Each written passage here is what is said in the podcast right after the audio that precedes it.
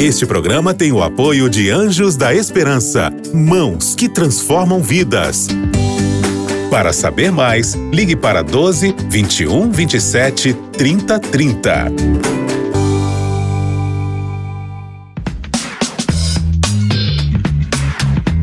Pensando bem.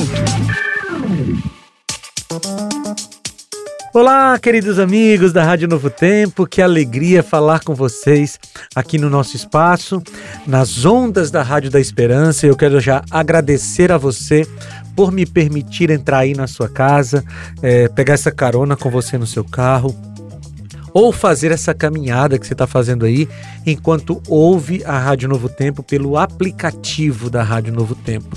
E você que está fora do Brasil, ouvindo a Novo Tempo pela internet, é bom falar com você também.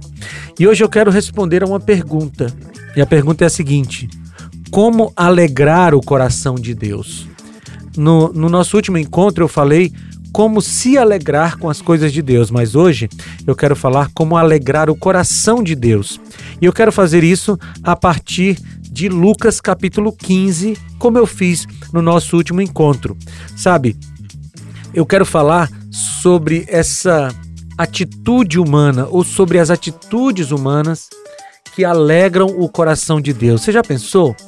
Você causar alegria no coração do Eterno? Você causar alegria no coração do Pai do céu? Então vamos lá. Como levar alegria para o coração de Deus? Primeiramente, cristãos que reconhecem a existência do pecado no mundo. Se você quiser deixar o coração de Deus feliz, reconheça que o pecado existe e ele, o pecado, é o responsável pela existência do mal. Deus não pode ser responsabilizado pelo fato de que coisas ruins acontecem no planeta. Reconhecer isso é uma ação que leva alegria para o coração de Deus. Em segundo lugar, cristãos que reconhecem a existência do pecado em si. Algumas pessoas reconhecem o pecado que há no mundo, mas têm dificuldade de reconhecer o mal que há em si mesmo. É preciso admitir que somos pecadores e que temos coisas a serem corrigidas em nós. Quando temos essa consciência, levamos alegria para o coração de Deus. Terceiro ponto: cristãos que reconhecem a necessidade de arrependimento. Uma das coisas que mais alegra o coração de Deus é o fato de pecadores se arrependerem de seus pecados, e o contrário também é verdade. Quando pecadores insistem em permanecer no pecado, justificando suas más ações, causam tristeza ao coração do Pai. Quarto ponto: cristãos que reconhecem a necessidade de abandono do pecado.